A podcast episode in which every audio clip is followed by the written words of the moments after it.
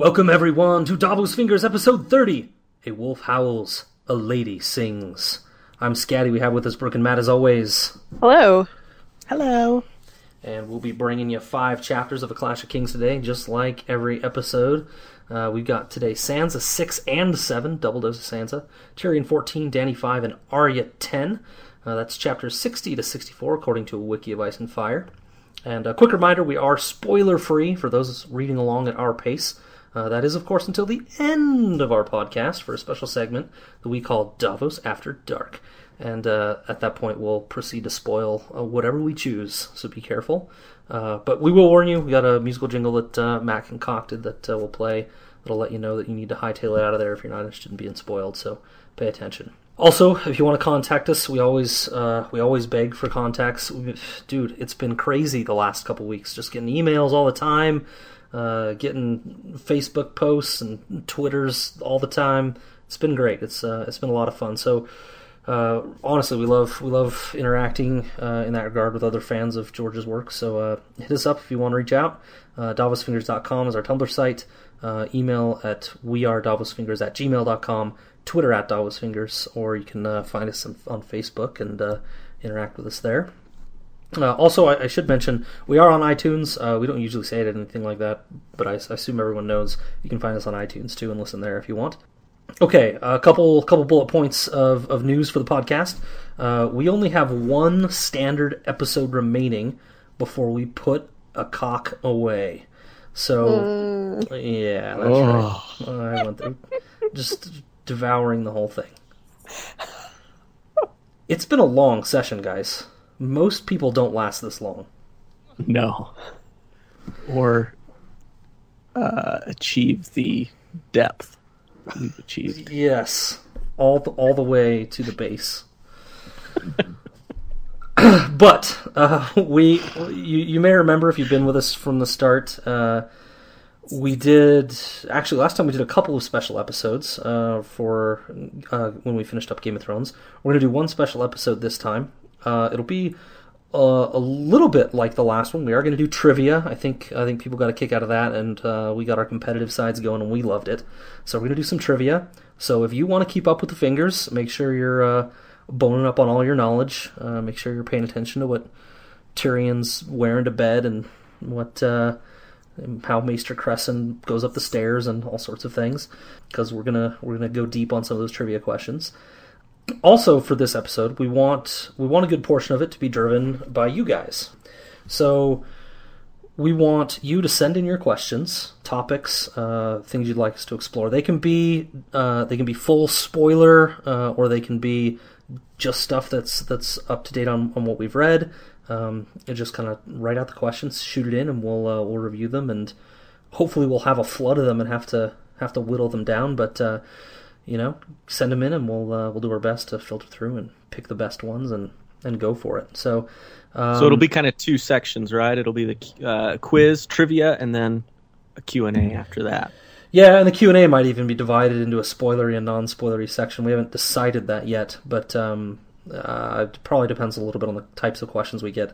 I get the impression most of you guys are listening to Davos After Dark, to be honest. But uh, I think we've got a few out there maybe that aren't. But uh, I think people like the spoilery stuff. But anyway, we'll see what questions come in, and we'll we'll kind of figure it out from there. So. Uh, you can you can send those in same ways you can contact us via Twitter at Davos Fingers if you can fit that damn question into 140 fucking characters. Do it. If you can't, you can hit us up on email at wearedavosfingers at gmail.com uh, or on Facebook also. Uh, you can reach out to us there. So, uh, yeah, we'll look forward to hearing from you. You can send them in anytime. Oh, gosh, we didn't talk about when we'd cut off uh, responses or questions. Uh, but, you know, We'll, we'll, we'll, let you know in the next episode, maybe. Yeah, we'll or yeah, we can be letting know on Twitter and Facebook and stuff. And True. Be saying, hey, yep, this is the cutoff date. Yep. Uh, okay. Uh, next point of news. So the the fingers have been flexing themselves uh, for sixty some odd some odd weeks by the time we finish Clash of Kings, and frankly, we need a little bit of a break. So completely scheduled break, not indefinite by any means. We have a schedule for exactly when we're coming back. Uh, it'll be in November, so look for those episodes then. But but there will be a, a quick break for us after we finish Clash of Kings and uh, just take a little bit of time off to, to recharge a little bit, and uh, then we'll be back with a vengeance on our normal attitude and uh, general lack of stamina. and uh, okay, lastly, uh, awesome news. We've been kind of teasing about uh, Matt's musical jingles making an appearance for people to download, and that's coming. Matt's still still been working on it, and uh, that'll be available sometime during our little hiatus, I believe. So look for that.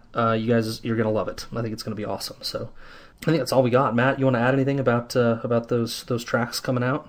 Uh, yeah. So just that we're adding in a couple other little funsies. I think we announced that last time too. So uh, you know, because if not, the the album would be over in like two and a half minutes. But uh, so hopefully it'll be worth your time, and so we will release that during the break sometime to to have something uh, for you during that off time for us, the off season, as we'll call it. So I have a theory, Matt, that the best tracks of an album on average is track number four. It's usually oh. my not usually, but more frequently than any other track. That's my favorite track on an album. So I'll be hmm. listening for which one you put. Track number four. Hint: It better be Arya. Horseface. Underfoot. Uh, usually the radio single, which is often not the best song on an album, is track number three. Interesting.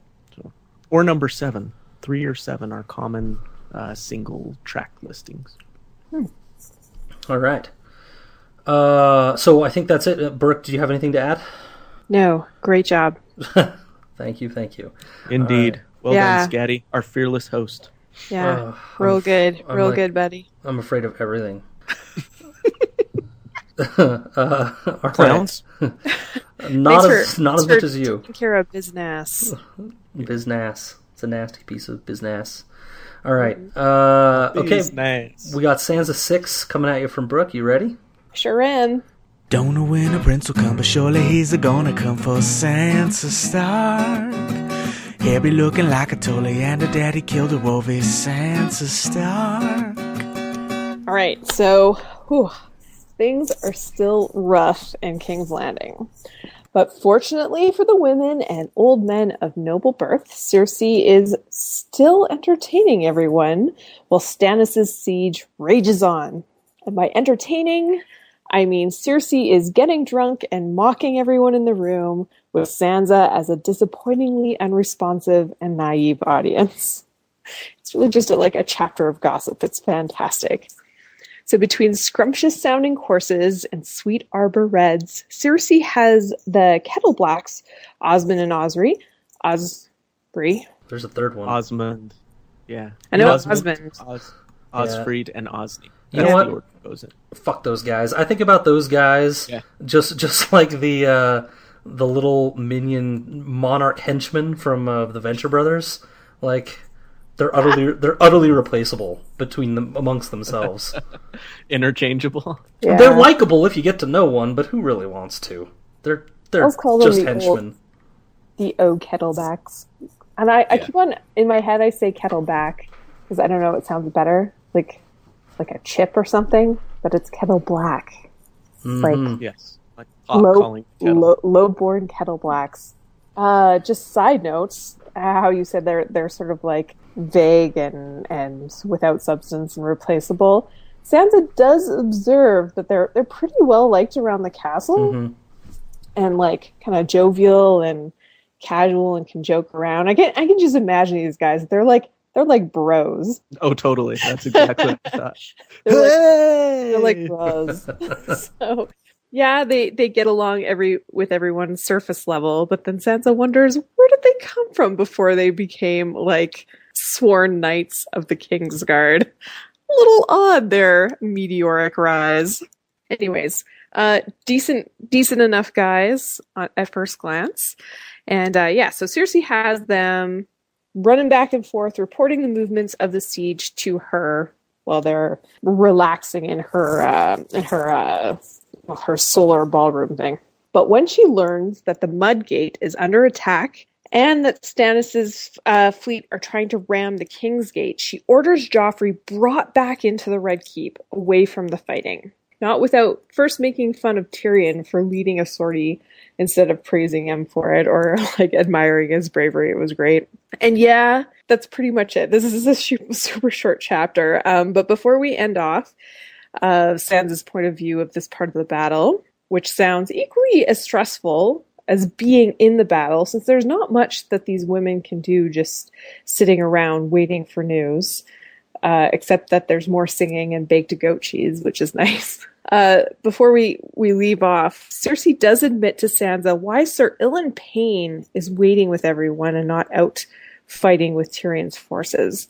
And it's not to protect Cersei if the siege breaks through the castle, as she had told uh, Sansa a couple of Sansa point of view chapters ago. It's actually he's actually there to behead Cersei before she can be captured by Stannis, and not just Cersei, but every potential captive of value too, including Sansa. With that chilling thought of of potential beheading, that is where the chapter actually ends. So it's grim, and Yeah. uh, Drunk Cersei is my favorite Cersei. Oh man. I don't usually hold tuck with rape jokes. I think they're disgusting.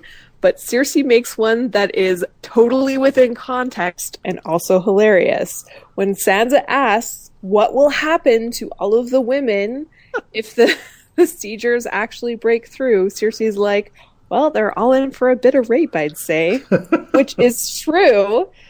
And also just fantastic delivery. Well done, Cersei. A bit of rape. Yeah. Also, drunk Cersei, when discussing women's weapons, which include tears and that thing between your legs, admits Vagina that dentata.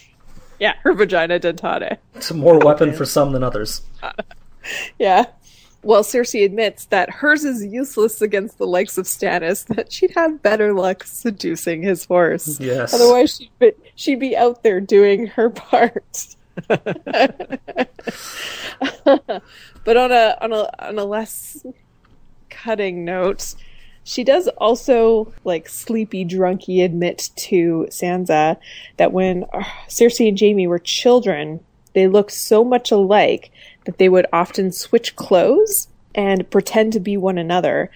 So she was so used to looking at her brother and seeing herself reflected in him that when they started being treated differently, when Jaime was treated like a potential knight and a, and a young warrior, and she was treated like a broodmare, it just angered her. And she's been letting this anger and frustration and bitterness build up within her, you know, through three children and being sold off to a king and yeah, just just very interesting. It it kind of it kind of made me not sympathize with her relationship with Jaime, which is still not very healthy and super hmm. incestuous, but it does help to justify why they're they are so close because they are basically the same person. I mean, in their very formative childhood years, they were one person. So it's not completely surprising that they are in love. Yeah, they also grew up with no mother for most of the time and having to deal with fucking Tywin all the time.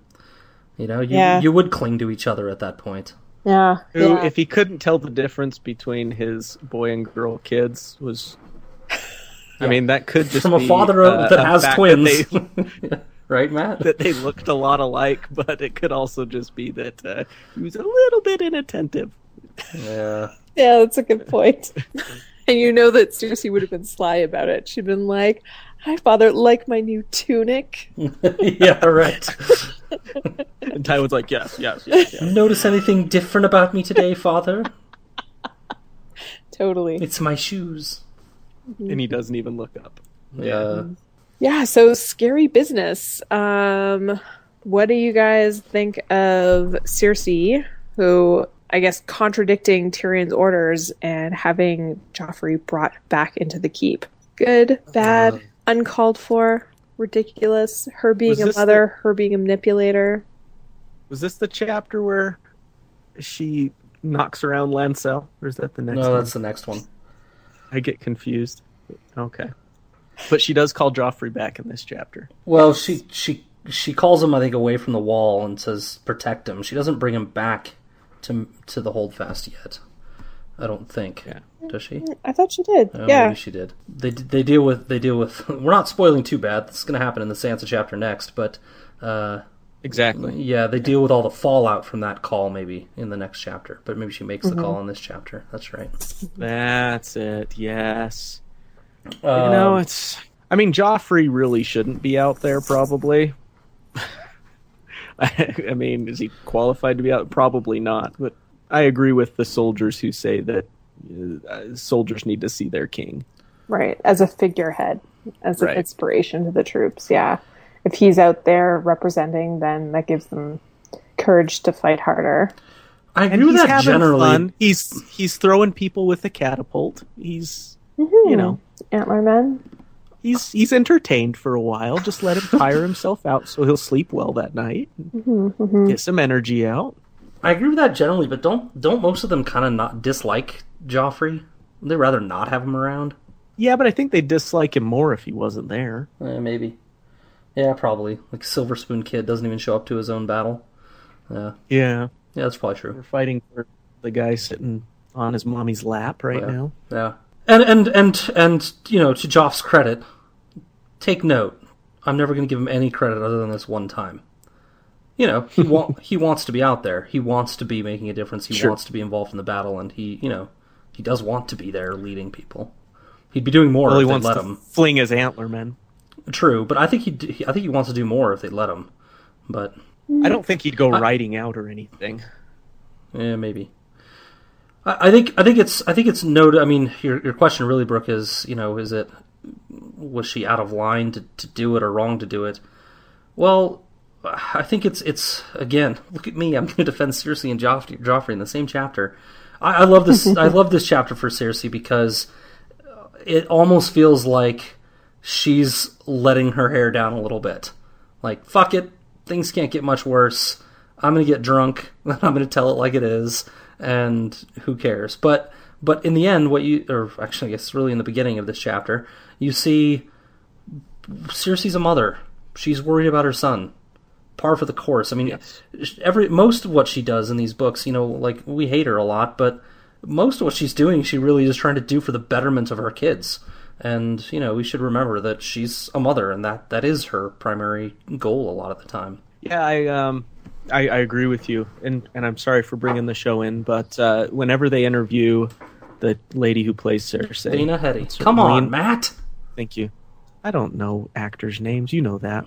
You know I know mine. Philip Seymour Hoffman and Scott Thompson. That's that's right. The only time we'll ever be named in the same sentence. my favorites.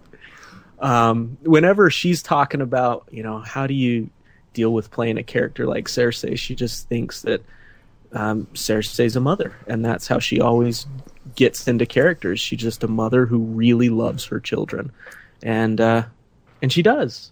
You know, some of her decisions maybe aren't the best, but I I think she loves her kids, Brookie. I think that Joffrey's livelihood is directly tied to her own. Like she's not going to be in power unless she has a kid on the throne. And Oh, so sure. she's so everything she does is really self-serving, and I don't think she really likes Joffrey all that much. It's maybe some maternal instinct, but mostly it's just to secure her situation. Well, there there are billions. No, come on, Scott. Let's get serious. there are thousands of examples of uh, parents that don't like their kids but still love them and would do anything for them still. And I think that I still think this that's the case for her. And it is. I, I agree with you a little bit, Brooke, on the fact that their fates are somewhat intrinsically linked. So it's hard to tell when she's doing something for them or when she's doing it for herself. You know, and, and we don't we don't get her uh, we don't we don't get the benefit of her brain. You know, so we don't know necessarily. But you know, I, yeah, I do. I think she's I think she's in it for her kids and herself. She's, So she's selfish is too, Cersei is Cersei like one of those athlete parents, the one that's like oh like living vicariously? pounding their kids into the ground to, to get them to the NFL or or some professional sports league. Yeah, so they and can they live say they're, they're, they're doing it. Yeah, they're doing it for them. You know, they're setting them up for mm-hmm. life and living a good, fulfilling life and make a lot of money and stuff. But in the end, yeah, there's that vicarious living, and Yeah, I don't being even the, the parent yeah. of a famous athlete. I totally know what you're saying and that that sort of like drive, but I don't even think that she's trying to like live vicariously. I think she just has so much to prove to so many people, Yes, I like agree her with that. father, Yes. and and and manipulating her kids is a good way to do that. Mm. Is it Okay, more so you mentioned her father? agree. Is it more than that? Oh yeah, into like every man she's had to man? like Sure. seduce. Okay, or So- goes back so everyone with a penis. with, Yeah. Jaime. Yeah. All right. Yeah. I must prove to Yeah. every man with Well, a penis even- that I am their equal. Yeah, it's it's So not Varys, but every other man. Sorry. And it's it's kind of sad that that we learned a couple chapters ago that Jaime's always been faithful to Cersei, but we know for a fact that Cersei is like Jaime's not here for a month, Yeah, getting yeah. desperate. Yeah, they're There's they're my cousin. they're dissimilar in that way. yep. so I think she is a lot more selfish and yeah, just more selfish than he is, and that's I good evidence of that. definitely that. agree with that. Yep. She's also Yeah. kind of like, for somebody that's like playing with so much power, she's also kind of comically out of it. Like she ad- she admits that she knows that Sansa's going to the Godswood, but has no idea that she's meeting Dontos there, and they're like planning something. She's like, "I know you're going to the Godswood, and I know you're praying there like anyone else would." She kind of reminds me of like really good-looking people who I know this is a cliche, but Like we Matt, all know the like Matt.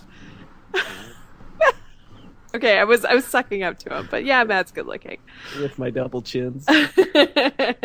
but uh and again, it's a cliche, but we all know these people who are just like so good looking and so privileged.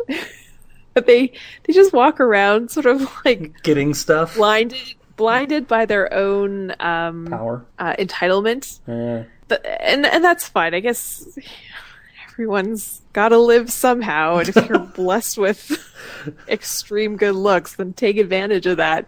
What we're The bitterness is dripping off of you. this is what bugs me about it.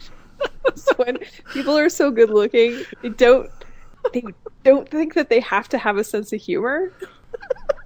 Do you guys know what I'm talking about? Yeah. oh man, this is the worst when I like go out for drinks with like work colleagues or something. And I'm sitting beside like a really pretty girl and I'm trying to make conversation and she's just so boring and it's Vapid. so painful. Well, she's not even stupid. She's just like used to everybody else fawning over her, or guys Oh. flirting with her or something.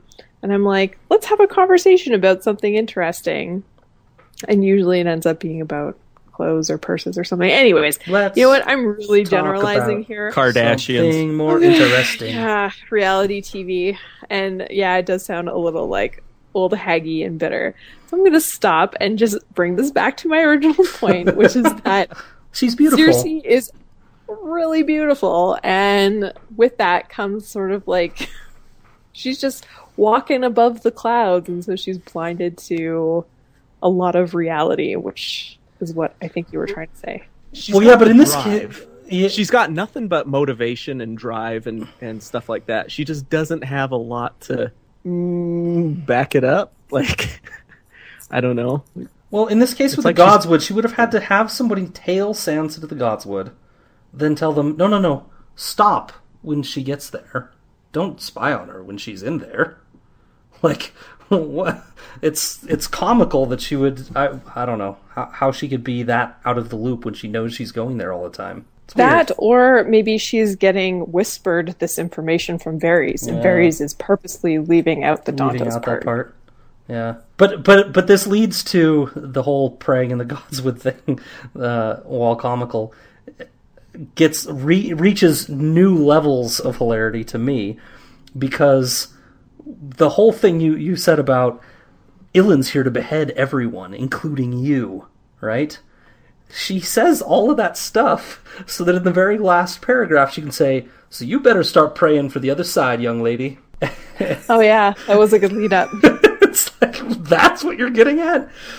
Uh, yeah, sober Cersei, probably totally uninteresting. Yeah. Drunk Cersei, A Amazing. blast. Yeah. Amazing. I have to say though the the prayer bit, uh, Cersei telling anyone telling anyone else how to pray or who to pray to or what for, uh, but in this case Cersei to Sansa reminded me of the Hamlet. My words fly up, my thoughts remain below. Words without thoughts never to heaven go. My words fly up, my thoughts remain below. Words without thoughts never to heaven go. It's one of my favorite uh, favorite bits of Shakespeare for you guys.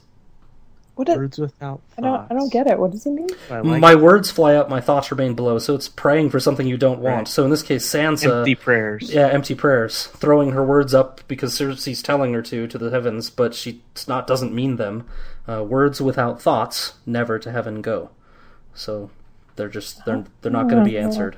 Yeah, that's uh, Claudius. Uh, while Hamlet is listening in, it's good. Good little scene. Uh, Try all to find a soundbite of that. I'm sure there are many. Okay, are we ready to move on? Ooh, Pippin soundbite. It's so quiet. It's the deep breath before the plunge. I don't want to be in a battle.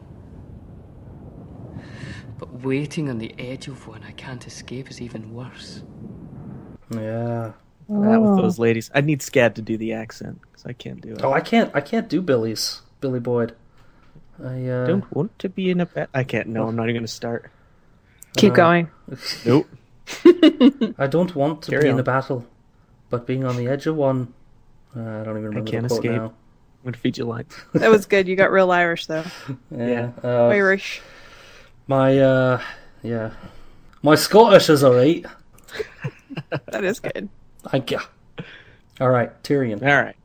Cripples and bastards and broken things, but the power of the mind can give you wings. Drinking and japing and yeah, ladies. Tyrion Lannister or imp if you please. So remember where we left Tyrion? He was riding out the King's Gate, wondering who would follow him into battle along King's Land King Landing's riverfront. Well, turns out he's all good there. He's followed by a horde of defenders and immediately flanked by his squire Podrick and Kingsguard member Mandon Moore. And uh, he's leading his men east along the river to overrun the Baratheon forces, attempting to break through uh, with a battering ram through the King's Gate and overrun them they do. Tyrion leading the charge with his axe and wreaking death and violence. Indeed, one's almost surprised by Tyrion's battlefield proficiency. He's hacking, whacking, decapitating all in his path. And of course, you know, having a member of the King's Guard at your side and being astride a war horse uh, doesn't hurt. But leading his ragged bunch of defenders further east along the riverbank, Tyrion notices that armored knights and men at arms have somehow made it from the south bank of the river, where Stannis and the ground troops were entrenched, over to the north bank and were joining in the fighting. Then he realizes all those ships that had crashed into his chain trying to escape the wildfire, well, they were all so closely packed together up against this chain that they'd actually formed a bridge that spanned from one bank of the Blackwater to the other. And Baratheon troops were slowly and ponderously kind of making their way across it to join the battle. So Tyrion, who's now feeling the numbing battle fever that Jaime always mentioned, but that Tyrion never expected to experience on his own, takes Mandon Moore and another Kingsguard member, the gossipy but apparently awesome fighter Balon Swann, to stem the tide of approaching soldiers. And in fact, it's here that Tyrion utters one of my favorite lines in all of A Song of Ice and Fire. He says, Those are brave men. Let's go kill them. So good. And it's- I love that line. Gives Basically, chills. John McClane. Yes. With a yippee This is ki Tyrion's motherfucker on McClane him. moment. Yep, he, that's kind of what he did, swinging his axe over his head and everything. Uh, and this they do. Tyrion's even thrown from his horse as it attempts to jump from a quay and into the water. And Tyrion lands on the deck of one of the ships, no longer on his horse, but continuing to fight in his own half-man way, chopping at legs, uh, flipping people over the sides of the boat, stuff like that. So as they continue to fight aboard the rapidly deteriorating ships, uh, stones from King's Landing's catapults, as well as people begin to land around him. And uh, one lands on the ship he's on, such that the ship kind of flips on its side and begins to sink. And Tyrion's barely holding on, and it's not looking good for him. And me, of course, I picture Lando Calrissian about to fall into the Sarlacc pit with the blind Han Solo doing all he can to rescue him. It's getting better. It's getting Tyrion- better. I can see a lot better now. My eyes are getting better. Instead of a big dark blur, I see a big light blur. Tyrion's Han Solo, in this case, turns out to be Ser Mandon Moore, that member of the Kingsguard who rode out with him at the beginning of his sortie.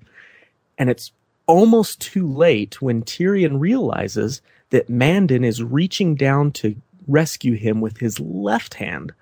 So something, call it instinct or intuition, makes Tyrion lean back just a bit as Mandon's right hand swings his sword at Tyrion's face. Tyrion feels the cutting pain as the sword does indeed find the skin, uh, but it's not fatal, obviously. So, falling into the water, he manages to clamber up onto another deck, and he's completely wasted and out of energy as Mandon again approaches, ready to make the final kill. But then all of a sudden, Mandon lists to one side and is kind of thrown screaming into the water from behind. So, uh, crisis averted, Tyrion looks up, about to pass out, expecting his savior to be his brother Jaime. That's the first person that comes to mind. Who else would rescue Tyrion? But instead, he sees the visage of a young boy whose voice sounded almost like his squire, Podrick. And that's where the chapter ends. So uh, Tyrion escapes one there. Little Super- pod possibly to the rescue. Right? Super weird. Totally out of left field when uh, Mandon Moore swings his sword at him. I know I was as surprised as ever. Especially given Mandon's recent behavior. I, I guess he's uh, he's a better actor under those dead eyes that they keep describing than people would think. Because he's been very, very much supporting Tyrion. At the gates when the Hound was refusing to go out, he's saying, Hey, the hand is telling you and giving you an order. And very, you very do your job, buddy. very supportive, very engaged in the charge. Yeah, he seems seems like he's all in. Very, Mm-hmm. very surprising. Um, if this is a spoiler, we'll edit it. But I, I, they, it's said at one point about Mandon Moore that he's he's his only friend. Something about his only friend is his sword, and his only love is his duty, or something like that. So he is, you know, traditionally one of these rule followers. These guys that's probably perfectly suited to the Kingsguard, as he'll just do what he's told. That's what makes his going for Tyrion a little puzzling. Yeah. What did you think of uh, Tyrion's prowess on the battlefield? Awesome. What does he call it? Battle lust? Battle fever. Uh, battle, battle fever. Battle. Oh, I've okay. I've felt that It's in soccer before. To- Oh. I Oh, realize really? totally not life and death. I don't mean to minimize the accomplishments of soldiers, but but you Tyrion- playing Scad's, like, soccer in the breaking middle backs. of a no no firefight? more more the, the the part about when he's talking about time seems like it's slowing down, almost like you're toying Sure, with yeah. them. That like they don't stand a chance. You're just like you're moving so slowly right now. And this coming from a I was always a slow player, even when I was in shape. But uh, you just kind of like the ball slows, like everything just kind of slows down for you, and you know that you have the ability to accomplish something. It, it it's it's only like seconds long, right, when it happens to you. Uh, at least when it happened to me playing soccer. But uh, similar similar thing, just kind of time seems to slow down, and everything's easier for you. It's very weird. Yeah, you can be like hurt and you don't even notice Yeah, it. yep. That's happened to me a couple of times in hockey. I'll get hit right in the skate with a puck or something, and you don't feel it till you go and sit down on the bench, and all of a sudden you're like, "Oh, ah!" Yeah. You you can't walk the next day or anything, but uh, in that moment you can't even feel that kind of stuff. Yeah, I played a whole half like a, a pulled hamstring once because like I was so hopped up. They taped me up, but other than that, battle fever. Brooke, it's a any- real thing. Any any sports injuries for you? You're you're you're a, a I'm a, golfer. s- I'm a skier in the winter. skier. That's right. I've been so high that I haven't noticed that my toes are frozen. It's kind of the same thing. It's kind of the same thing. You uh, you you still I've keep been all so ten? drunk golfing that my swing has gotten better. Um, Been there. Yeah, I've never experienced sport euphoria, but it sounds great. yeah, it's amazing. Yeah. Hey, I put I put two and two together. The last Davos chapter that we read says that a few ships got through um, the wildfire stuff uh, and were able to land troops at the King's Gate. So those troops that Tyrion is fighting. I put two and two together, and one of the ships that made it was the Ragged No. Jenna. I just want to point that out. Ragged oh. Jenna made it to the other side. How do you know, how do you know that? It says. Oh, it does. I can read. Oh, you can read. Damn it! Good catch. You got me. I had a rough morning getting into work this morning, and my coworker asked how I was doing, and I wanted to say, "Oh, ragged Jenna." I was like, "I'm not even going to open that can of worms." I was like, "Fine." He's like, "What's Ragged Jenna?" That would have been like a band, a really sweet band. Don't worry about it. he's like googling it. What's A S O I A F? What does that stand A for? soif. Um, but again, we talked about this last episode, but just more props to Tyrion. You know, he he never considers himself a warrior. In fact, he always considers himself kind of the opposite of a warrior. But I would say he meets, at least for me, the perfect definition of everything a warrior should be.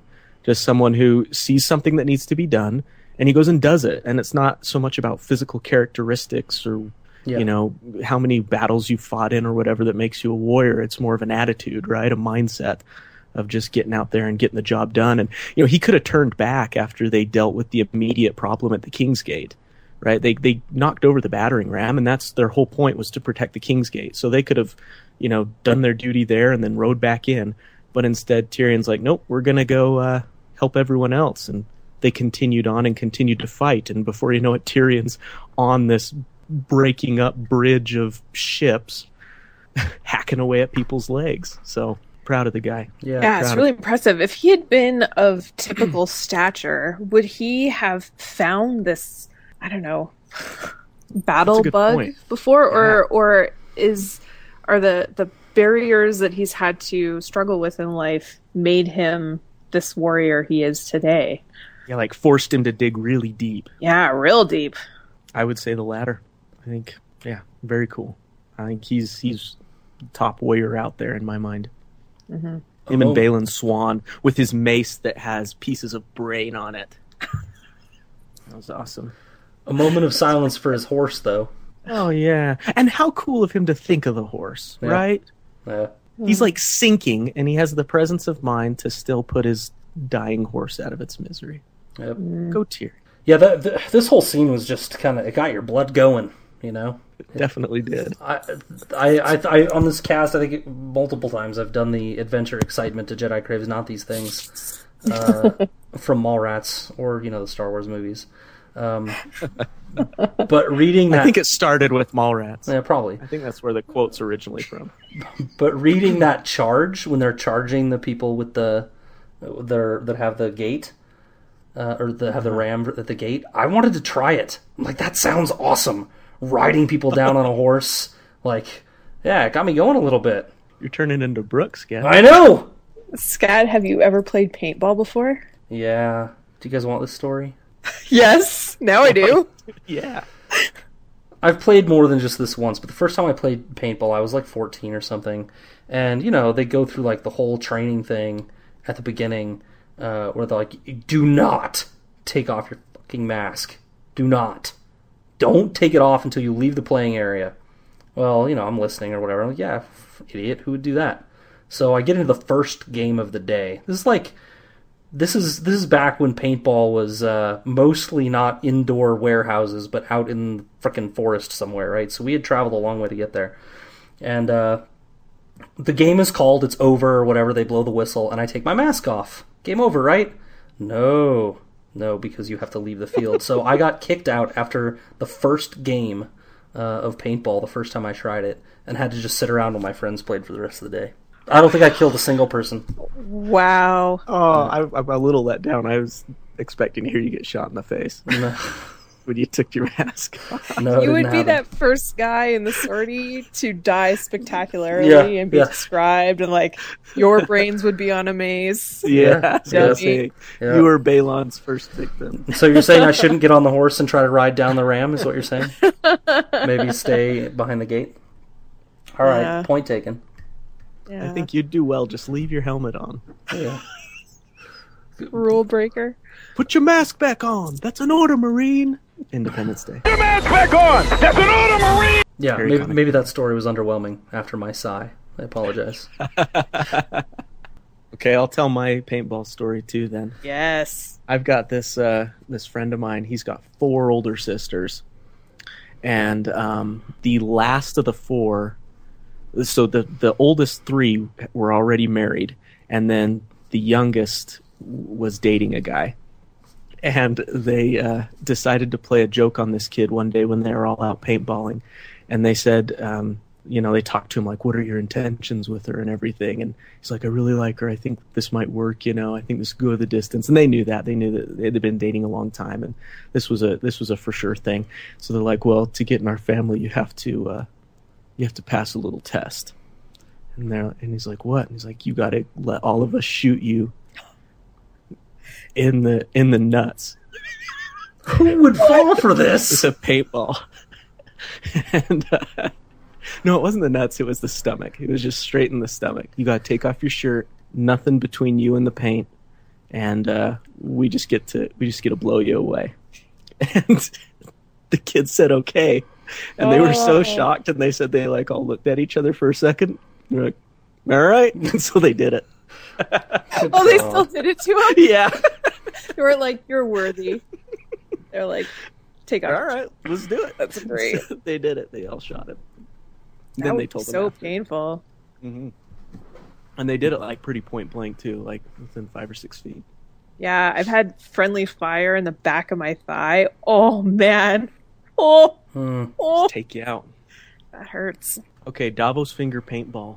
That should that could be fun. We'll have to go do that sometime. Mm. you mean this fantasy land where we're all in the same city at some point? Someday, I hold out hope that one of us, that all three of us, will Oh. one day Matt. be together when Brooke Dream moves. on, dreamer. dream on, dream on, hmm dream until your dreams come true. Dream on,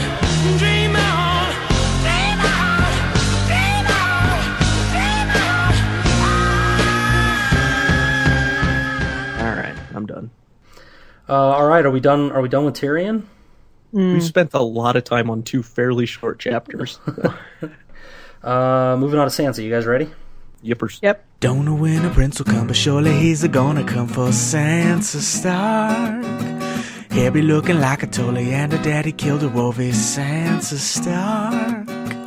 Ser Lancel arrives to whisper in Cersei's ear that the battle is lost. He actually blames Cersei for that fact. The city would have held, he thinks, but when they saw Joff leave the field, they lost heart, threw down their spears, and fled. But just as Sansa's about to break out the party poppers and champagne, one of the Kettle Blacks, as we mentioned, who cares which one? They're all kind of the same. Uh, nobody really tries to keep them apart that I know of. Anyway, Rando Kettle, ba- Kettle Black indicates that there is now also fighting on the other side of the river, and they aren't sure what is going on. It's kind of chaotic. They can't tell. Cersei orders that they close up Maegor's Holdfast immediately. It'll be their final holdout against the enemy. She demands that Joffrey be brought in, and Lancel loses it again, thinking that everyone will desert yet again. Didn't we just learn this lesson? But no, of course, Lancel's pleas fall on deaf ears. Cersei storms out of the room, and much like Joff's departure, causes the whole room to crumble at her departure. Uh, to crumble, that is, if not for a spunky little Stark girl named Sansa. She gathers herself, reassures everyone that all is not lost and that the fighting continues, the queen will return, and then she commands the fools to entertain them. She then sees to Lancel, who's been grievously hurt in the battle, and gets him to a maester, and talks to Dontos, who tells her that she should return to her chambers to await her fate. When she reaches her room, she opens her drapes to a jade holocaust, the greens mixing beautifully with the reds and oranges of the other fires against the heavens, all seven of those heavens.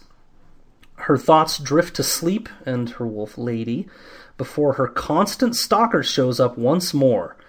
Sansa shippers re- Sansan shippers rejoice. Your creepy moment has come. Uh, Sandor is shock drunk uh, and goes on a drunken conversation with Sansa, which essentially amounts to, "I could kill you, pretty bird. You repeat what you hear, little bird. But I've lost everything, little bird. And I I want to kill Tyrion, little bird. But no, no, no, I'm leaving this city, little bird. That's accurate. I mean, it's reasonably close. Um, so he's fleeing the city. That's what you really get out of it. And so you start to wonder wh- why did he come here at all? Well, he came for the song that Sansa promised him long ago. So he pulls her close, demands she look at him, then indicates that he could keep her safe. No small thing, given that she feels her death is imminent when the city falls. He pulls her even closer, and Sansa prepares to be kissed but it never comes. Instead, he throws her on the bed, pushes his knife, that's his knife, to her throat, and tells her to sing for her life. So she does. A song to soothe the savage beast, a song to the mother, pleading that she teach us all a kinder way. The blade is removed from her throat, and Sansa tenderly lays her hand on his blood soaked cheek. Little bird, he says, then promptly rips off his Kingsguard cloak, tosses it to the floor, and skedaddles. Sansa cuddles up under the cloak in her chilly room and again awaits her fate. It isn't long before Dontos brings it, along with his wine breath. Sansa is safe, Stannis is crushed, and the city is no longer in peril. What? Where did this come from? So apparently, Lannister and Tyrell forces have joined and taken Stannis in the rear. Not sexually, just militarily. Tywin, Mace, and Sam's dear old dad Randy feature prominently in the battle, but it is Renly himself, he of the Shadow Baby murder, that leads the main host and seals the victory. As my three year old son would say, What? And the chapter ends. But what? Crazy. Why, Daddy? Yeah. Yeah, after five chapters of war, it's just over like that. And we get the ending from Dontos, of all people. Yeah. Drunk Dontos. Yeah. Who Yeah, has the who, flabby arms. the flabby arms. Uh, I To mean, be honest, it was. Oh, sorry. Go ahead. no, no, go ahead. I was going to move to something different, so yeah, go. So was I. Maybe the same thing. Oh my god. Someone talk. Was that your Archer impression, Oh, which I recently so started watching salty. and hilarious? You did? Yeah, I, I caught a couple Yes. episodes the other night, and it's fucking hilarious. Oh, No Brooke, kidding. virtual high five. We did it. yes. Uh, oh, Scad, you're in for a wonderful ride. I am so envious of you right now because you have like six incredible seasons to watch. Where Yeah, every episode is just money. It's oh. So many. I'm reasonably excited, guys. Lana. Lana. Lana. Lana! What? Danger zone. Uh, Anyways. Uh, shall I talk? yes. yes. To be honest, the outcome of the battle wasn't as shocking to me as the whole Sansa Hound interaction there. Oh, it was just such a good. I don't know. Um, Sansa keeping it together and not totally freaking out, but also the Hound not getting completely inappropriate, and it was just Yeah. it came Wait, off as really what? romantic. No. No. I, I didn't feel it was romantic. Mm, Look, not at all. I'm just thinking, if any guy behaved this way to a girl, he'd be in fucking prison. This is creepy. He shows I up, will hides in the this. Shadows, bloody everywhere, demands she sing to him, puts a knife to her throat. This is not romantic. This is this is what abused people think is romantic. If Sansa's abused, maybe she thinks this is romantic, and she has been kind of abused, so maybe she does. But this is awful. Yeah, it is. It is awful, but at the same time, exactly what I want to read. So it works So- out super well. Yes! I've, and I've said this before. All of the Hound's actions, if he wasn't this bitter, twisted, disfigured non-knight, everything that he's done so far would have been like, like a story for the ages. They would Putting have a made knife up to her songs throat? about Sansa and the Hound. Putting a knife to her throat. Cup- Yeah, he cupping her really know mouth and saying, I'll kill you though. if you scream. These are not Yeah, okay actions. I've got a point to make about along these lines too, but I'll do it when I want to hear what. Well- Brooke, you said you were going to read something. Oh, she is? Is that what you said? Oh, I thought you said this is exactly what I was going to read. Oh. No, it's exactly what I want to read. And maybe that is messed up. Oh, I see. Because, yeah, if this happened in real life, I'd be like, you should report that abuser Yeah. and get the police involved, et cetera, et cetera, and, and hey, having him arrested. But in this book, I'm like, Yes, I know. it's so sweet. And Brooke, you're not alone. I'm probably going to get lamba- lambasted w- way worse than you for attacking this storyline. People, pe- a lot of people feel this way about this storyline, and I I tried to take a step back and. So uh, you guys know I watch The Walking Dead. So we watched The Walking Dead with uh, another couple uh, friends of ours, and uh, the the girl uh, of the couple, uh, her name is Mary, and she's always lamenting that there isn't more romance. She's like, "This is the end of days. These people would be fucking all the time." And so she's she's she's looking for romance everywhere in The. Walking Dead. Yeah, she's looking for romance everywhere in The Walking Dead. And I think I think these books are so devoid of good romance that people are dying for it. They'll take whatever they can get. you know? Yeah, that's true. I was actually expecting, kind of to Scad's point, I was expecting it to get a lot worse. I, I thought, you know, when she she was expecting a kiss and then he threw her on the bed, I was like, oh, she's in for, as Cersei said, a bit of rape. Yeah. I was, I, I was legit worried. But um, so as I was trying to like figure out Sandor, like why did he even go to Sansa in the first place? Like why of all the places he could have gone, did he choose to go find Sansa? And I think Mm-hmm. maybe what it is is it's kind of like when my kids have a bad dream. yes, I'm comparing Sandor to one of my kids. And they when they have a bad dream, up. they wake up and they come to me. Uh, probably because my side of the bed is closest to the door, and then I end up in bed with two bodies beside me, and then I end up getting up and going out and sleeping on the couch where I can actually move.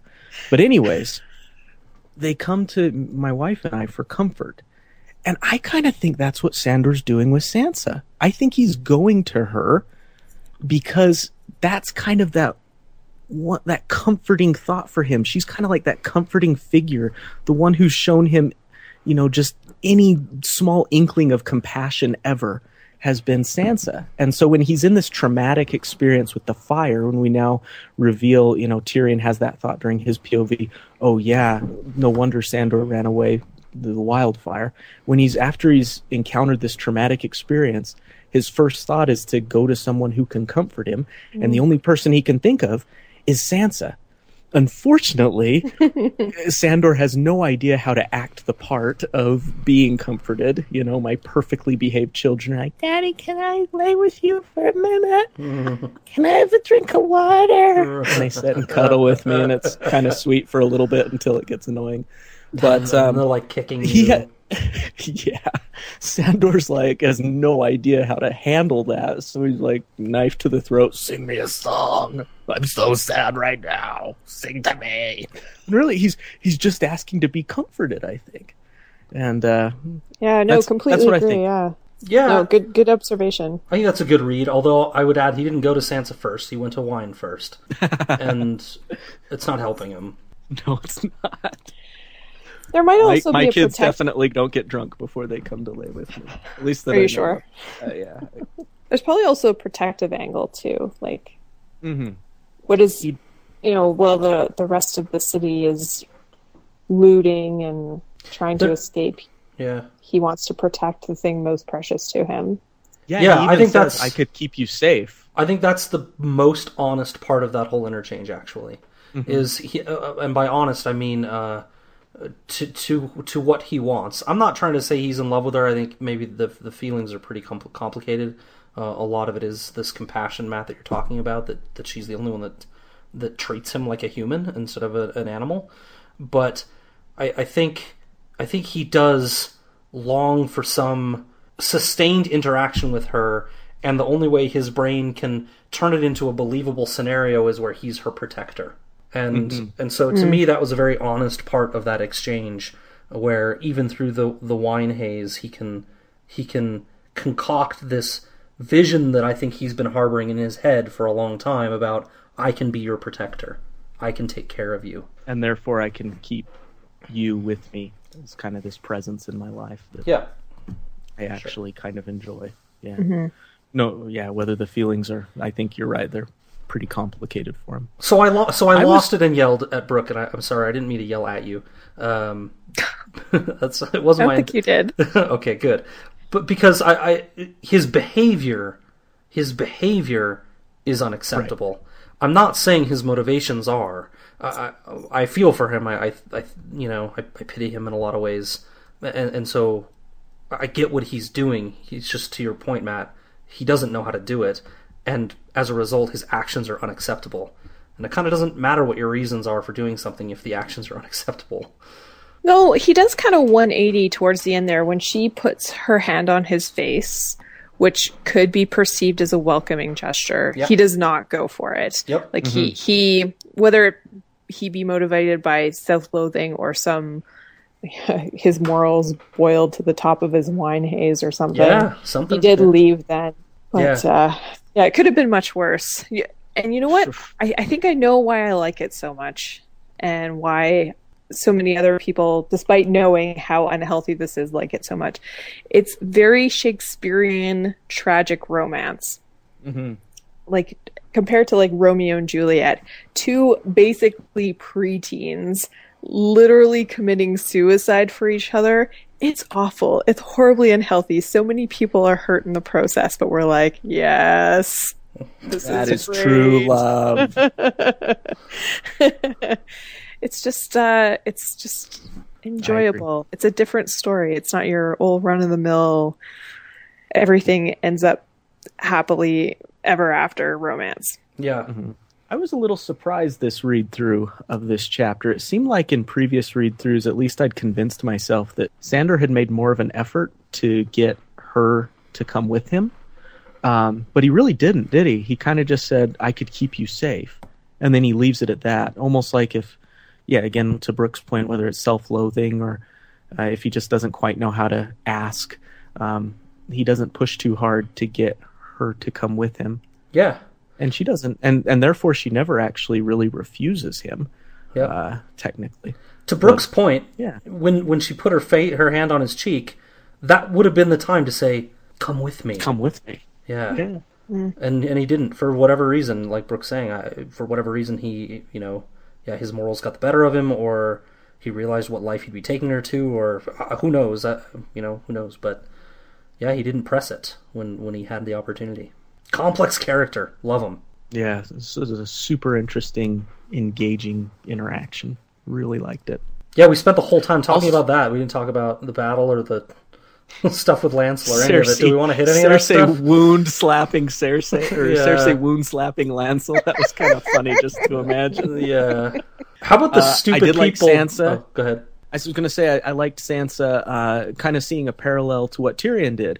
Tyrion saw a problem and he stepped up and, and went for it. And uh, Sansa kind of did that too after Cersei ditched. Yeah. Um, Sansa kind of stood up and took control of the room and calmed everyone down. And uh, I liked that about her. Loved it. Uh, Carry im- on with what you were going to say. impact the world. Impact the world. You gotta you gotta step up and and and be a part of the world, right? And you know, influence it, not just be influenced by it. And that's Oh, part- really? That sounds like a lot.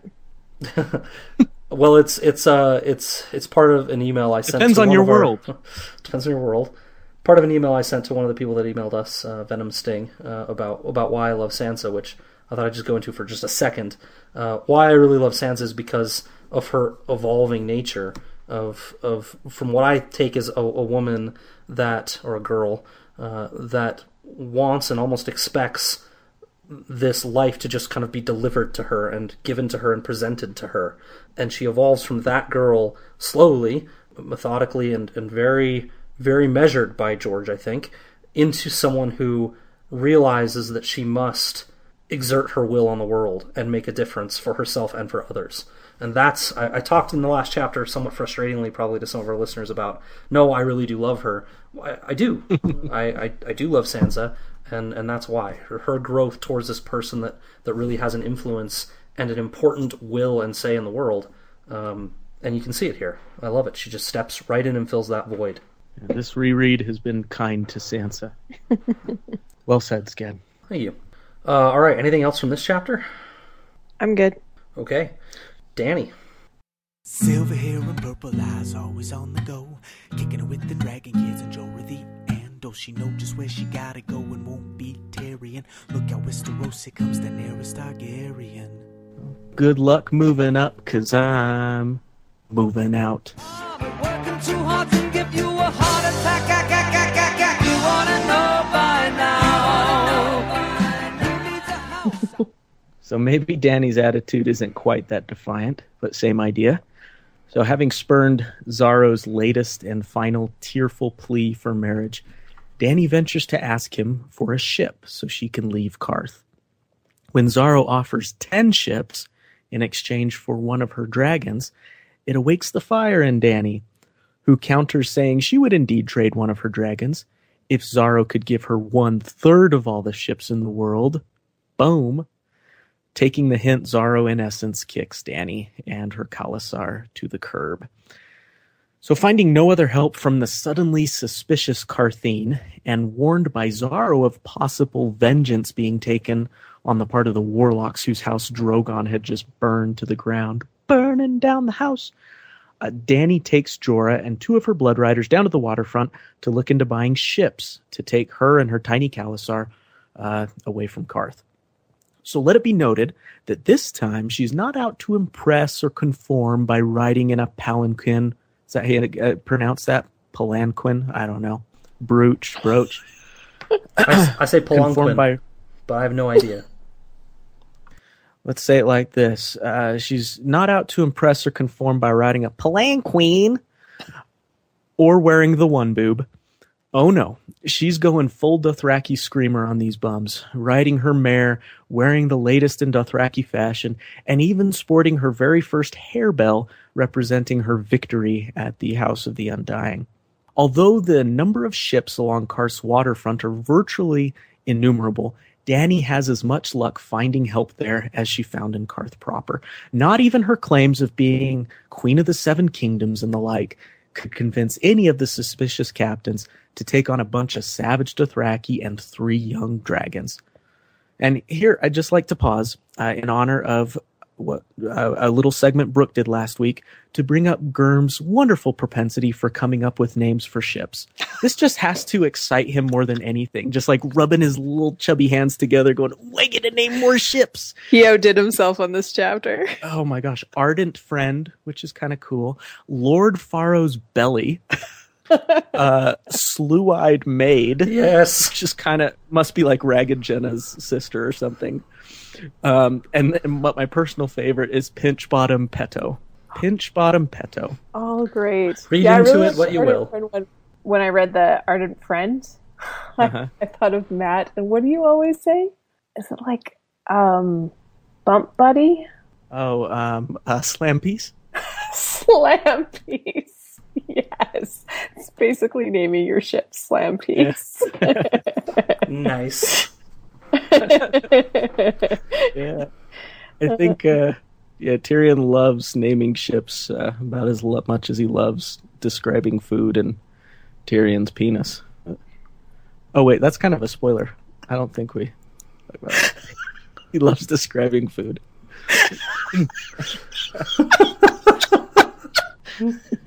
well, okay. all right. Oh, I don't know what happened there. Oh, let's carry on. here. Take my hand. I'll pull you out of the gutter. So while in the midst of this search for willing and seaworthy vessels, Jorah quietly notes to Dany that they are being followed. We're being watched. So under the guise that they're interested in buying it, Jorah holds up a polished reflective platter to observe the suspects who are hanging out behind him. And an odd pair these suspects are a fat brown eunuch wearing a ridiculously small vest over his bare chest, which is covered in crisscrossing scars. The chest, that is, not the vest. And the other man is an old white bearded fella, uh, cloaked and leaning on a walking stick. So, unable to avoid them any longer, Dany turns to confront them when suddenly a Qartheen man approaches and offers her a small ornate box as a gift, whispering, I am so sorry, as she begins to open it. Danny is scarcely able to see a poisonous creature inside before the box is knocked from her hands painfully, and chaos then erupts around her as Jorah takes on Captain Chunky. Uh, the Blood Riders start cracking whips, and the old man with the staff, which turns out was used to knock the box from her hands, thus saving her life, uses said staff to crush the creature inside the box, a manticore that was going to kill her. So, correctly deducing that the two followers meant her no harm, Dany stops her blood riders from further violence, and then these two men reveal who they are. The large eunuch is named Belwas, a, por- a former pit fighter whose scars came from a queer practice of letting each of his opponents cut him once before killing them. Uh, his aged companion names himself Arstan Whitebeard, who claims he's from Westeros, and in fact, he recognizes Jorah and calls him by name. But he's now squiring for Belwas. Both declare they were sent by none other than Illyrio Mopatis. Now, if you'll remember clear back from Game of Thrones, he's the guy who Dany and Viserys were living with, and he's the one that kind of brokered the marriage between Dany and Khal Drogo. So they claim that Illyrio desires her back, uh, and in fact, he's purchased three ships to return her, or he sent three ships to return her to Pentos, so uh, they can do just that.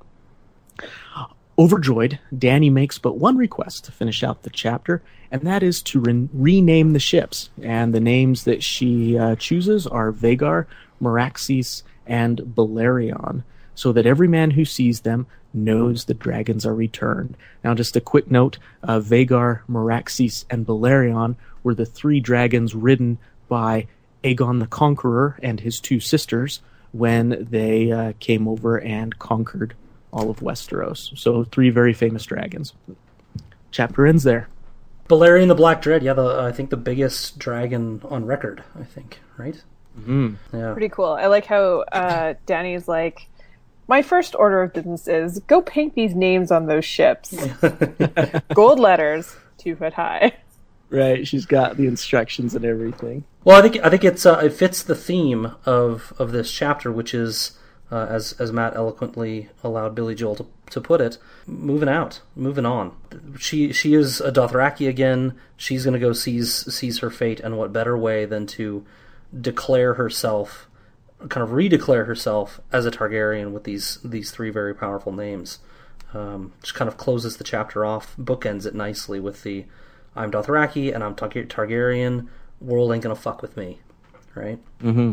I got my ships. Yep, man. What do you think of these? Uh, how about that whole scene of like pure chaos, and then all of a sudden Dany has two new friends? I was pretty surprised. These guys seem pretty chill. Just when everything seems pretty bleak for Dany, she's kind of pulled out of it, and her world is does almost a complete 180. Yeah, everyone. I've, I've said this before. I don't want to rant on it forever, but every other character in this universe would be dead by now, given the situations that she's been put through, and somehow miraculously survives. But yeah, somebody comes to her comes to her rescue, and she lives on. She's got some pretty thick uh, plot armor. She does indeed. Going on there. Just in time, three ships pulled up, ready to go. Yeah. Yep. Uh, but the two guys are awesome. Uh, I always liked dudes that fight with staves. Kind of, you know. You a Donatello fan? Sure. More, more, more for the other things that he did, but yeah. Well, he, he was like he he was like the smart one. He was like the science guy and stuff. You like his painting? Um, well, Donatello was more of a sculptor. Um, Was he? I I- thought he was a painter. I think so. Am I wrong about that? He did have the wussiest weapon though of all the turtles. I thought. You got a stick? Sorry, man. Here's the th- here's the thing about the turtles. I'm not a fan. Here's why. Because I watched the cartoon, and Leonardo and Raphael never get to hit anybody with their weapons. Right. Yes. Leonardo's got these two swords and he never cuts anyone. So Donatello and Michelangelo were the only ones that actually got to use their weapons in any sort of damaging way. Uh, anyway, wow, what a what a departure from from our podcast. I apologize. So what what you're saying is you want more blood, more turtle blood. yeah, more turtle blood or blood from you know Foot from the soldier blood. actions of the turtles. Yeah. Mm. Yeah. Uh, but I love strong Belwas. Uh, they jingle when they die. Loved it. in, in reference to uh, Dothraki. Horse boys. Oh man, Yeah. And Uh, he says, You can count how many people I've killed by the number of scars I have. Uh, Come on, have you read anything in this series more badass than that? I'm gonna kill you, but first I'll let you get one good stroke in. Then I'll kill you. That is fucking awesome. Yeah, it's pretty great. Also, the tiny vest. Yes. I mean, such a small little detail, but it totally makes the character. It had does. You to point that out. Him pers- like perfectly. I wasn't Yeah. interested in describing anything else he wears except for the mini vest. Yeah. And also, I think also because of such a the specific vision, must be why the show decided just to not deal with the character, because they could they could never fulfill the mental image that I have for this. I really don't think they could. He'd just come off almost as comical. Yes, right.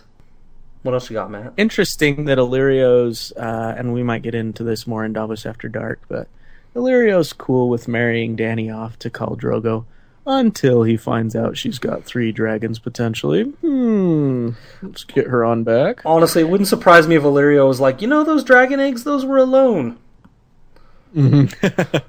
uh, who gave those to you? Yeah. I did. Technically, kind of, kind of like, uh, kind of like Xaro asking for all his gifts back. Right? How about that guy? Like the That's a- most a- passive aggressive Yes. guy in this whole book. Oh, I hate him. Oh, I hate him. It You, re- you start sending her notes every once in a while. We're not going to give you any more food. yeah, yeah. Give me back all my stuff. And that that reminded me of uh, Wedding Crashers, Vince Vaughn. The painting was a gift, Todd. I'm taking it with me. I want my painting back. The painting was a gift, Todd. I'm taking it with me.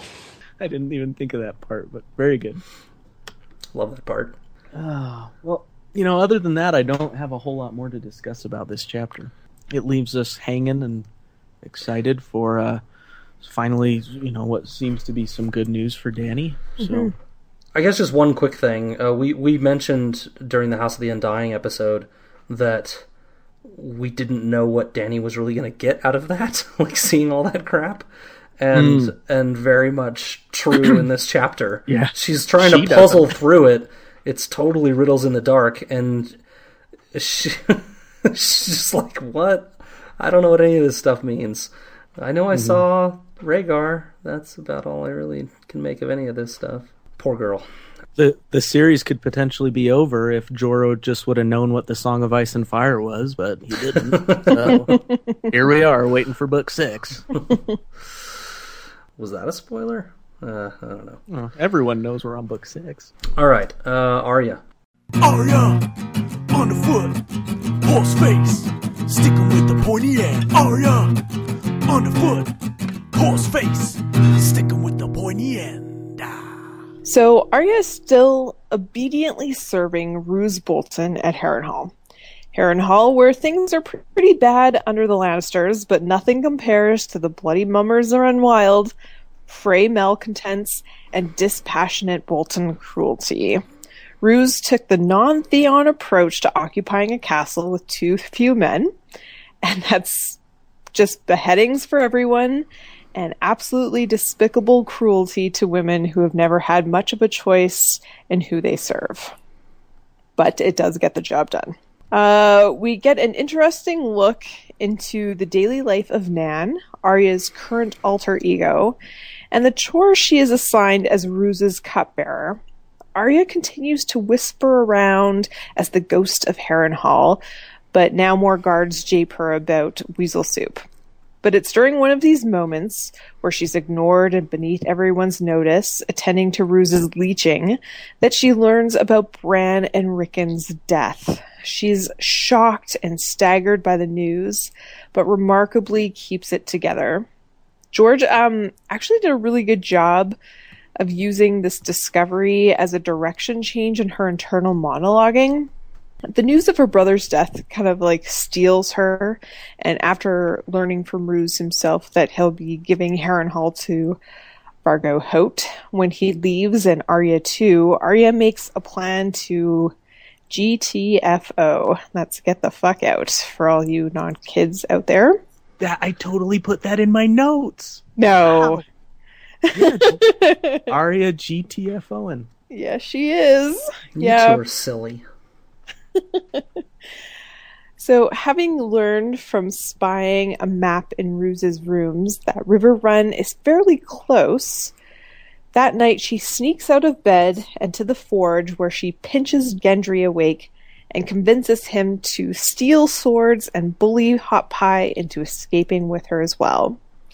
She does her part by tricking three good horses out of the stables and killing a guard at a loosely protected gate out of Harrenhal yeah, another another shorter chapter. That's that's kind of it. Life sucks. Uh, Gendry and Hot Pie passively aggressively blame Arya for their lives sucking. The Freys are convinced Robb is going to lose against the Lannisters after the Lannisters help take back King's Landing. Roose is killing wolf pups for sport, and and yet more of Arya's pack, her family, are dead, and just like that, she's gone out the gates and no longer Nan, but Arya or Ari once again. Mhm. And they have an entire wheel of cheese that Hot Pie stole. so I think the kids are going to be okay. Good forethought, Hot Pie. Mhm. Take some food this time so you're not eating bugs. But I, Damn right. I gotta quibble with Arya's notion of Riverrun not being so far. I took the liberty of opening that awesome spreadsheet thingy that uh, that uh, I think I think Brendan B. Fish sent us one time. But it, it actually has like the distances between all of the the cities and how long it takes to walk between the uh, well how long it takes to travel basically depending on what type of group you are. And giving them the benefit of the doubt and saying they'd be moving extremely quickly, getting from Harrenhal to Riverrun is about ten days. So Mhm. it's it's a lot further than she thinks. Oh, I think it's probably not the bad. kid and the kid and her looking at a map and going, eh, "There's like an inch between these two places. It's Oh, not yeah. that far." Yeah, I'm just trying to note to the reader that it's reasonably far. that it is, yeah. Sakan sus mapas. Good point. It's Yeah. That's that's moving about as fast as you can move according to, to this spreadsheet that that we have that I think we can link. The only the only way you can move faster according to their measurements is if you're switching horses every 10 to 12 miles. This is like they're running the whole time and that's 10 days basically. So, anyway, Well, comparatively, she was on like a months long True. journey to the wall. yeah, yeah, yeah, true. But yeah, no, it's interesting. On a hmm. map, everything looks close. Yeah, like Vegas. We've been through that already. very much like Vegas. Yes. To you guys, I thought it was close. No, I mean when you're on Vegas No, I on think the he means like walking Yeah. the strip. Yeah. Oh, I'll just go to that casino just next door. Yeah, we've covered this Three before, miles later. Yeah. but Soaked through t-shirt. is is is this the first real view we get of Roose? Uh, we get glimpses of him in, I believe, uh, Catelyn or Catelyn Brand's chapters. chapters. yeah. Yeah, when he when he came to Winterfell. But what kind of weirdy holds counsel while he's getting leeched naked? A very confident one. Yeah, He's just laying Yeah, there that's on his bed, bugs crawling all over him. He's just like, so here we are. Mind you, if I was like a hotshot CEO or business owner, I'd do the same thing. Be like getting my Thai massage. Just gather around my bed. Yeah. he he's he is very. I- I'm glad you brought it up, Matt, because it translates a little bit to some of the other things he's doing. He's kind of a he seems like a very confident, uh, take matters into his own hands kind of guy. Uh, he does some interesting things. One thing is he he give he says uh, he sends them to burn Darry, which is a, Right. a, a town, and and tells them it's by order of the king. Did Robb? I- I guess we don't know. I mean, he has been burning the Westerlands himself, um, but Darry's in the Riverlands. Um, I, don't remember Robb giving that order. It's kind of a, a presumptuous thing to do. Um, yeah, one of those. He's put me in charge, so Yep. my order is the king's order. type yeah, thing. yeah, I suppose so. But it's kind of a kind of a dick thing to do. Uh, he also weird behavior. He seem it seems like he burns everything he reads, including a full leather bound book. books. Yeah. No one else can have too. this knowledge. It's for me only. Burn What's he it. doing throwing books into the fire? I don't know. Yeah, that's bizarre. It's almost like a power play or something. Their their inbox at zero messages. Yes, right. Good modern translation. I don't know, just a, a very you know sending sending the guys off for to Duskendale. Just a he's he's very much a take charge. This is my world kind of guy. I think. Yeah, and they make it, and it and it talks about him being so quiet and Yes. calm as he does these Yep, things, and that yep. makes him even more scary or uh, Yeah. a little bit more intimidating. I was surprised to learn that he wouldn't take Arya with him when they left Harrenhal Hall because she seems like a great little servant. She knows Yeah, what she answers to give him, Yeah, takes care of his business. yeah. Mm-hmm. It is a little surprising. I wonder if that's indicative of something else. Yeah. I like I'm- how I'm- she she points out that uh, what does she say? That's always the best thing to say. Um, right away, my right lord, away, or something right like that. away. Yeah, something like At that. once, my lord. At once, my lord. Thanks, Brooke. And she thinks that's always the best thing to say. But Arya and Sansa really aren't that different in terms of like learning to adapt and survive. I think we've made that point before. But uh, Sansa also knows the right things to say, and Arya's adopting that as well. They, they do what they have to to to just stay alive and keep moving. How, how about uh, the the uh, method for finding Lannister stooges? So, if if you remember, the uh, the brave companions, the sellswords that are now with Roose in in Harrenhal, they used to work for the Lannisters, and so they did all the dirty work of you know when Arya was in the villages and they were doing the torturing and all that kind of stuff. They were involved in that kind of thing, right? So now they're on the Wolf side, uh, the Stark side, and they're commanded to go g- gather up Lannister traitors, right? Mm-hmm. So they basically just go to everyone who helped them before when they were working with the Lannisters and said, "You work with the Lannisters. You're a bad guy. Come with me." they, they take their take their gold in their heads. Pretty awesome. Create create create Oh, brave creativity. companions. Yeah. yeah. Sell swords. on 'em. What are you gonna do? Can't live with them. Can't. Well, I guess you could kill them. Oh, what did you think of uh, Arya's kind of? I mean, she's been developing through the whole story, but at this point, you know, just kind of doing what she has to do to escape, even at the expense of others. Yeah. And uh, that shows a bit of character growth. I don't know if it's for better or for worse. I mean, a part of me thinks it's really bad A of Arya for just slitting that dude's throat, but the other part makes me feel kind of sad. Also, when uh, she gets the horses at first uh, from that kid, the stable boy, and she thinks as she's leaving, she says she hoped they would not hurt him afterward, but she knew they probably would. Yeah. Um, it's like she knows what she needs to do, Mm. and at this point, she's willing to put other safety on the line to make it happen for her. Uh, it's not unlike Tywin, actually, and other commanders that we've read about. Um, she, you could even say she does the same thing by getting Hot Pie and Gendry to come with her, and even killing that sentry. She does what she has to do, even at the, you know, possible expense of others. There's some who would pause and try to find, as that hymn that Sansa quotes says, a kinder way. Uh, there'd be people like, oh, how can I get through this without hurting anybody or anything? And Arya's kind of just like, this is what I gotta do. I gotta get out of here. No turning back. Here goes. She Well, it. I think that bit at the weirwood tree kind of set her going, right? The wolf's blood, yeah. And just kind of reset her will to be like, you know what? No, you got to be, you got to be a wolf. Yeah. I'm I done. can stay I'm done here with and I wooden, can suffer. Yep. Yeah. I'm done with wooden teeth. Right? Hot Pie's like, hoot like an owl as a signal. And she's like, no. Yeah. Wolf blood. Thus, thus, thus the, thus the episode title. Yeah, I know. And also, like, I think it's that her her her renewed resolve. Also, the fact that she's seen so much horror and suffering that she knows she doesn't have a choice.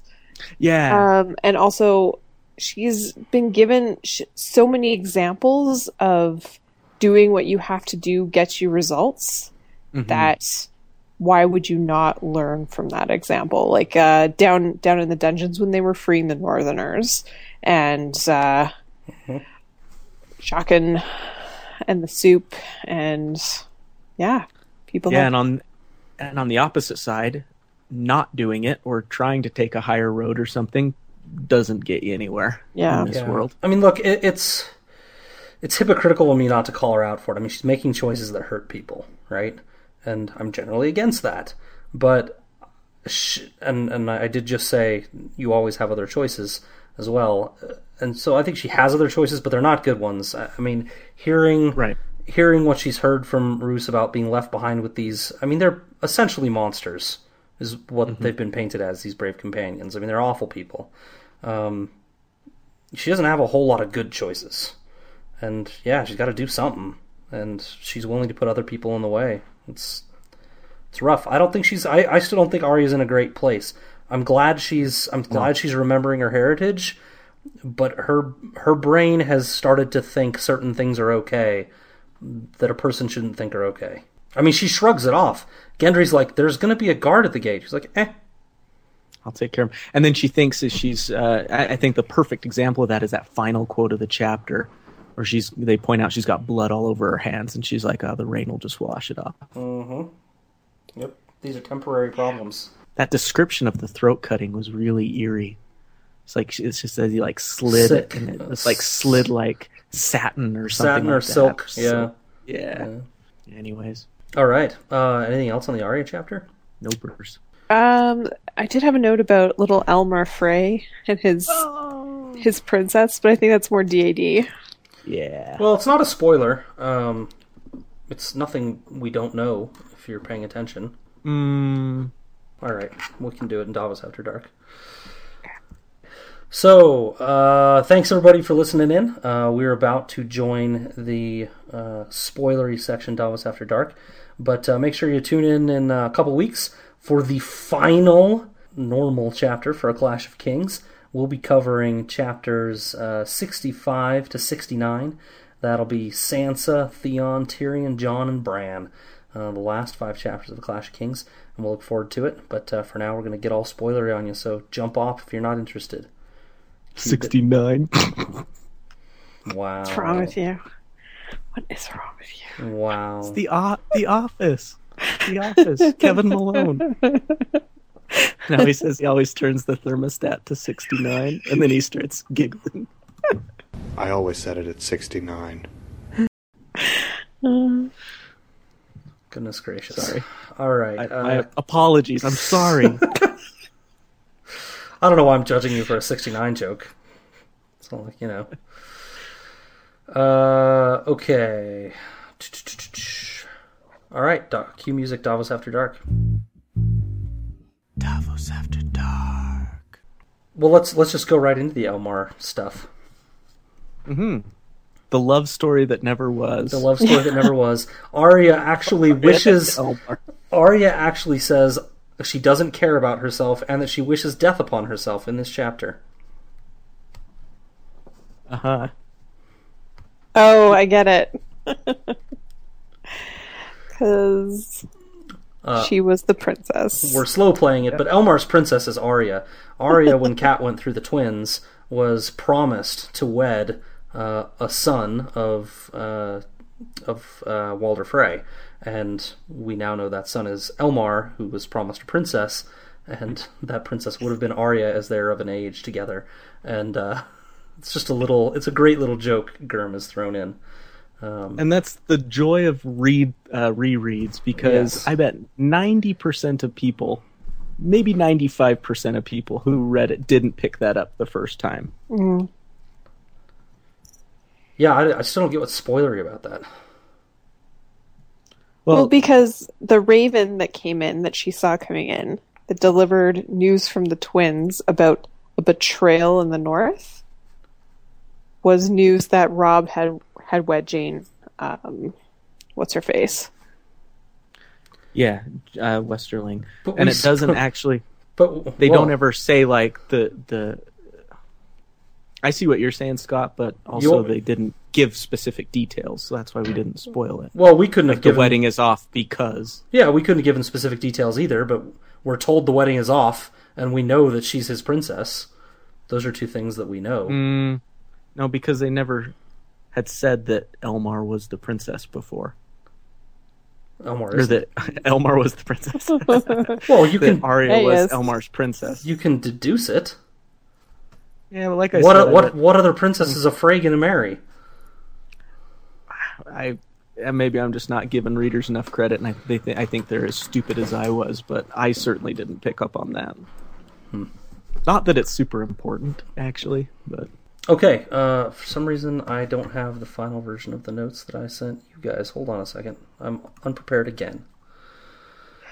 But, uh, Um, I got so excited about Barristan. Did you guys know it was Barristan the Bold when you first read? again, I did not. yeah, totally out of left field. I'd forgotten who's about the this old guy. Tiny vest. Yeah, So distracting. yeah, I didn't I didn't know it either. Hindsight, you know, you think a guy goes storming out of King's Landing who was a prominent figure like this, you know he's got to come back at some point. But that's hindsight. In reality, I totally forgot about him. Mm-hmm. Yeah, and did did so I didn't put this together. I don't think until this reread. But did Varys help Barristan out of King's Landing then? So that's what uh, is fascinating is how this all worked out of Barristan getting to Illyrio and stuff. And I think it it might have been so. I think Varys might have at least pointed uh, Barristan in the right direction. Yeah. say you're you because Barristan says he wants to go find the one true king, his one true king, and and serve him until his dying day or her, uh, in in the case of Dany, and so Varys is like, hey, I know how to get to her. Yeah. Go see my buddy Right. over in Pentos.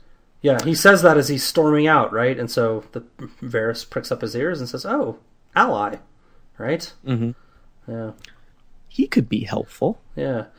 How how about just the not really super spoilery, but just the fun of thinking of Barristan the Bold, one of the greatest warriors, and uh, you know this old guy that served for so long, in the service of a guy like Strong Belwas. Mm-hmm. It's just kind of humorous.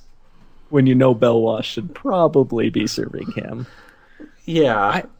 yeah. I wonder if if um ah, well if the Varys thing holds up, then Illyrio probably knew it was Barristan.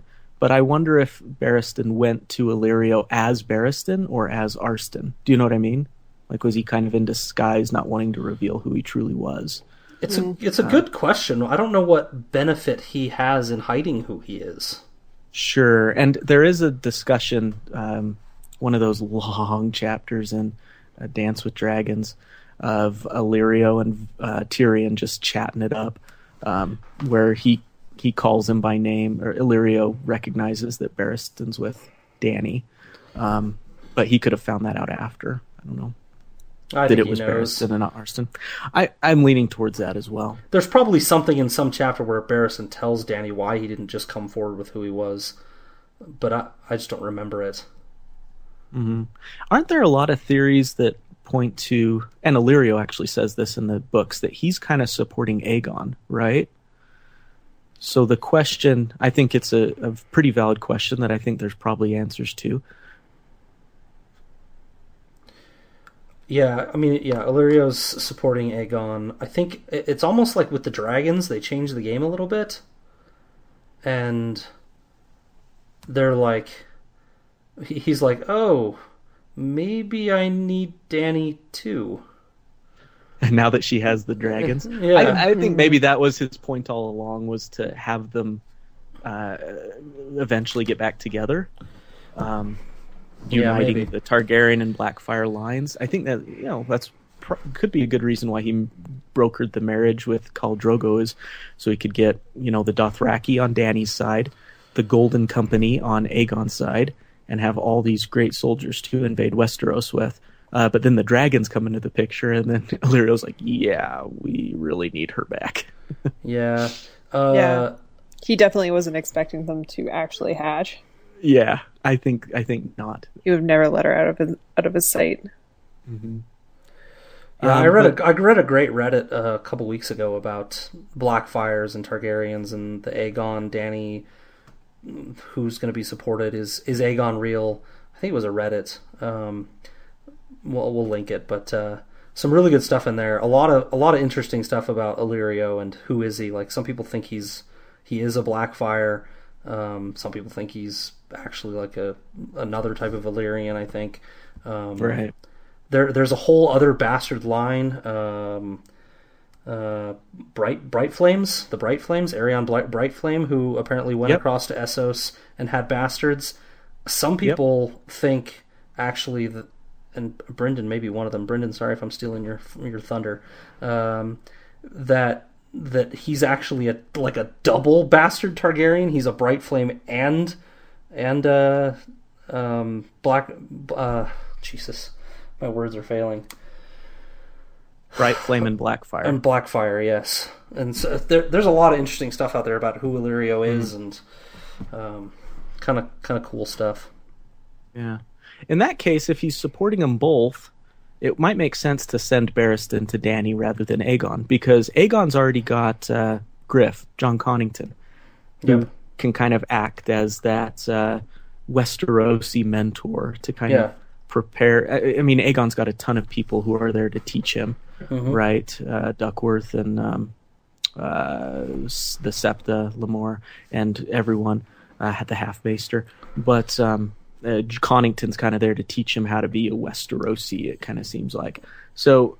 Barristan, but Dany doesn't have that, right? We've talked about before how Yeah. Dany's kind of learning everything on her own. Yeah. And so it would be valuable to get someone like Barristan in her hands who was uh, familiar with uh, Aegon or um, Aerys and Rhaegar and knows how all that worked and how that went down and her family and everything. So Yeah, Jorah knows Yeah, about good move. Westeros, but he doesn't know much about King's Landing. He's not there a lot. right? Exactly, He's got yeah. hearsay and stuff, but he doesn't know a lot of the inner workings. So it makes sense. I, you know, it, it occurs to me that it's possible Illyrio didn't even mention Aegon to to uh, to Barristan. I wonder if he did. Didn't yeah. didn't even bring it up. Just Mhm. you're gonna go to Dany. That's who you want to be with anyway. The next Targaryen, right? So I, I don't know. It's very yeah. Lots lots of uh, lots of cool paths that could have taken. Mhm. Uh, all right. Um, Podrick Payne, Hmm. the most loyal character in all of A Song of Ice and Fire. Discuss. I'm racking my brains trying to think of someone More loyal. more loyal. Maybe than Brienne. Brienne's Brienne's pretty loyal. Yeah. I mean, yeah, probably her. Yeah. Fun that they end up The together, Reeds. and she's so annoyed by him. yeah. He's a mini. He's a mini you. Oh yeah, the Reeds are super loyal. That's a good point, Brooke. That's true. Yeah. Yeah, Podrick is so cute. He's such a he's such a good normal. He he's he's what any of us would be in Westeros. Awkward, trying our best. No, I would be just like Braunbrook. I am that cunning and merciless. Oh, No, I would be probably worse than Podrick.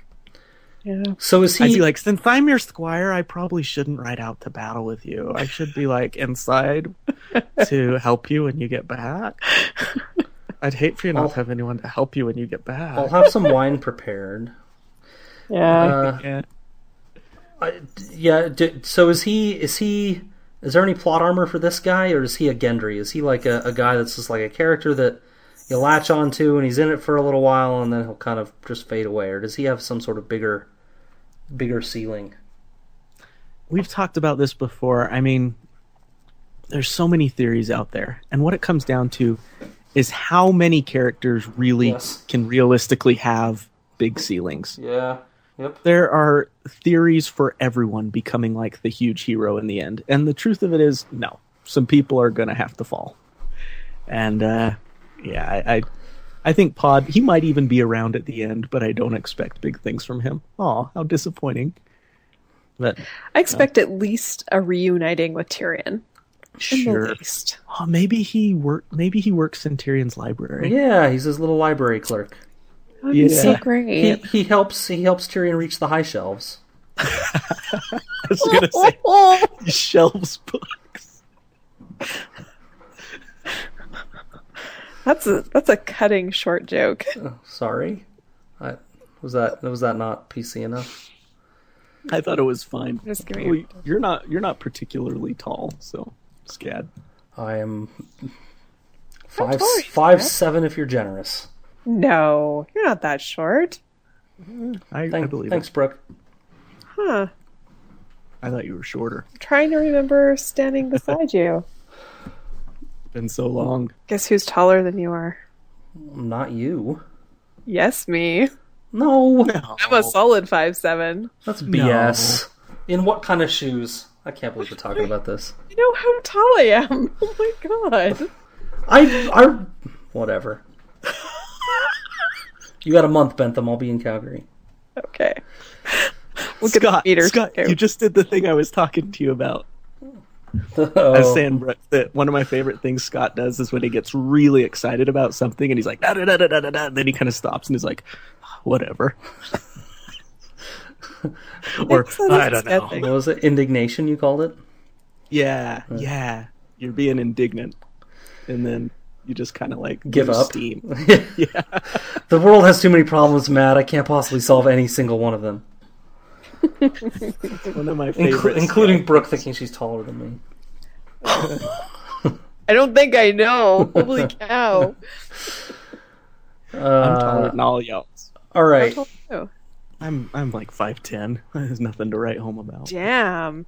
I got it on you guys, so Dang. suck it. Uh, well, Roose Bolton has it over everyone, and I want to talk about him because uh, I this is this is new stuff to me on this reread. It is wolves I mean to hunt. Mm-hmm. This gives away his whole game for the rest of the four books that remain Yeah. Yeah. in one That's sentence. Some foreshadowing. It's crazy good. So trolly. Yeah, I tried to look for a metaphor in the amount of wolves they brought back. And I tried to also. pups. I thought of Brandon, Brandon Rickon, me too, but I couldn't come up with uh, it. yeah, me neither. Fail.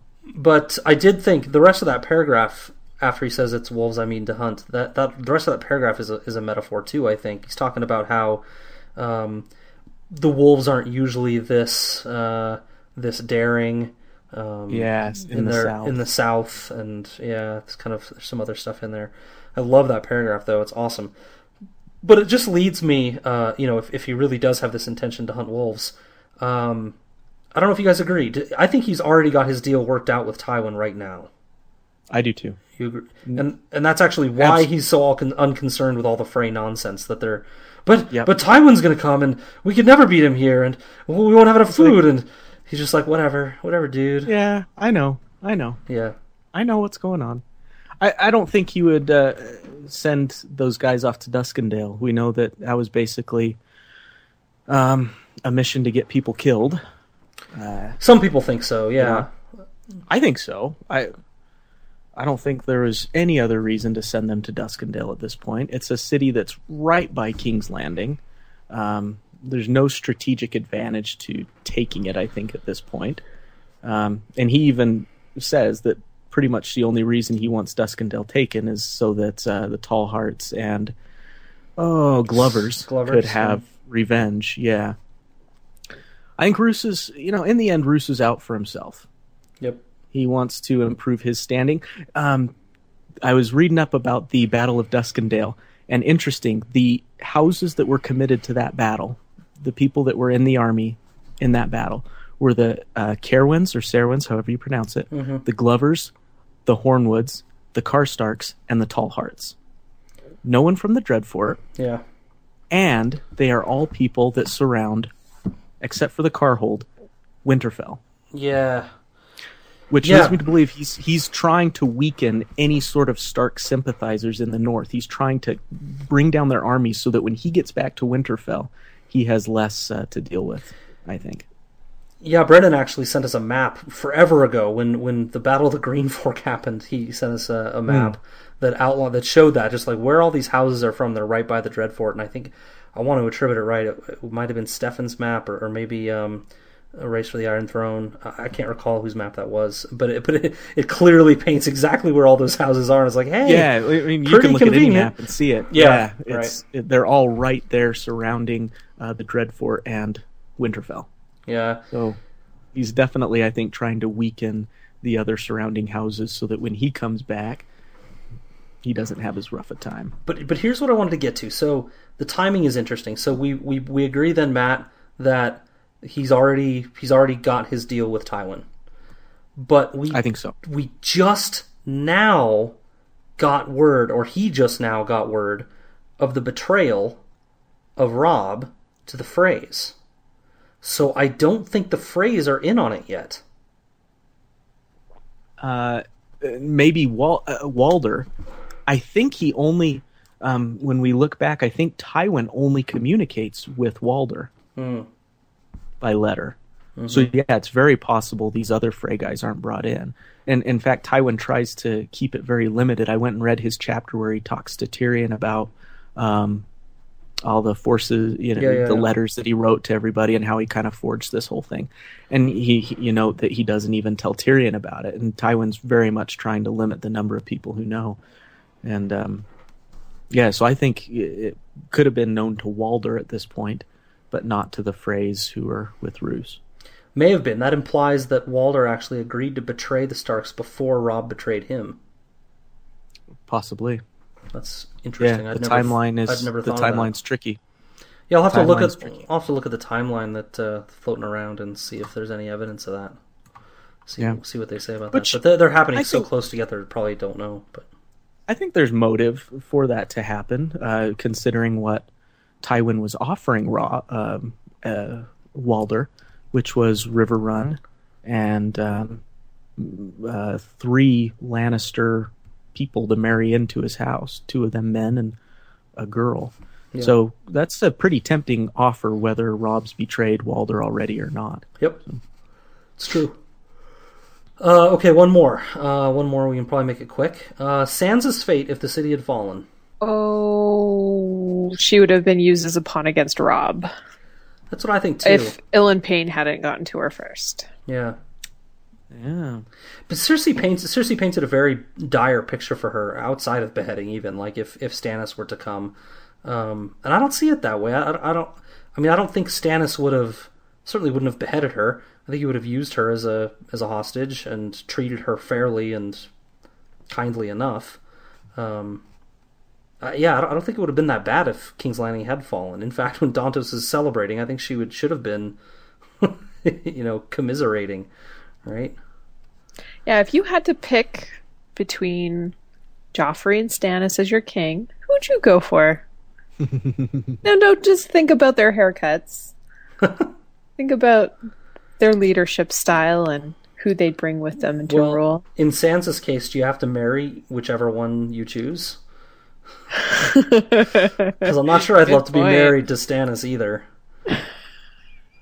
Sit and listen to him grind his teeth all night. Yeah, and he know, only and he only good. he only comes to your bed once a year. Maybe that's He'd a leave you alone. Yeah, kind Yeah. of nice, actually. yeah, maybe that's Maybe a if he had a Joffrey- hotter wife, he'd be. It would definitely get weird with Tempted. Joffrey. Uh, all right, so we agree on that then. Uh, okay, I think uh, I think we covered everything uh, in Davos After Dark that I wanted to hit. You guys got anything? No, I'm good. I'm good. All right. Um, all right. Let's go ahead with uh, with sign off then. Thanks everybody for listening. This is Brooke signing off saying, hey, wear a mask in battle. That's it. Especially paintball. Thanks, Brooke. Yeah. Thanks. Appreciate it. I don't like this. I don't like this thing where I'm becoming the butt of all the jokes on this podcast. well, you and Tyrion. Yeah, right. Um, this is possibly the only time I bring up a country song on this podcast ever. Don't do it. I'm going to do it, man. Uh, but this is Matt thanking you and signing off, reminding Sandor that life is not tried, it's just merely survived if you're standing outside the fire. Garth Brooks. That music video just makes me bawl. Just- I don't I can't say I've ever seen the music video. Oh man. Oh man. It's so All right. good. It makes me I'll cry for different it. reasons. We'll be watching it in two minutes. New goal: That's all I got. m- make my sign off quote last more than two minutes. Uh, okay, Scott's sign off is just "Long live strong Belwas." You guys are all in for a treat. Good night. Right. Nighty night. Peace and blessings. We call them fools who have to dance within the flame, who chance the sorrow and the shame that always comes with getting burned. But yeah, I usually It's, I usually have one. You've got a pretty good face salad going on. I don't even know what that means. But thank you, sir. You use the term It's a hockey good. term. Uh, okay. Facial. I got sick all of a sudden last night. Oh no. I feel like crap. I'm sorry, man. I know. Do we need to reschedule? Like No. because you sound okay, so is it Yeah. just butt sick? when it comes to you being ill, there's there's actually only one symptom. Let's face it, Brooke. Ever since February of 2004, I have been butt sick. Perma butt sick. Might have to pause and blow the old nostrils every once in a bit. But, Better than blowing alright. something else. well, I've done that already. I did that before. All right. Or are we talking about the same thing? Uh, I don't think you are. I don't and think we also, are. I hope when you blow, it's a farmer blow. That you're just like, you don't even say anything. You just mute your microphone, turn your head. Just on the carpet. Yeah, hit one of your kids when they when they meekly request. They're not. They're not. They're not Wex Pyke sleeping on the ground when he casts. No, uh, but my, my throat's a little sore too, Scad, perhaps from sticking foreign objects down my throat. You got to pay I the mean- bills somehow. Yeah, it does it for me. You guys are sluts, Although dirty sluts. I've never stuck a non-foreign object down my throat. I don't know what that's like. like a Difficult. would that be like a tooth? I don't know. I don't know that would Yeah, be. that's one thing. Yeah. A finger. swallow swallow your own tongue. It's not foreign to your throat. A toe. I was thinking non-foreign is just an American. Oh, okay. All right. look, look. We like to keep it clean. All right. We don't know where everybody else in the world has been. We know how filthy our country is.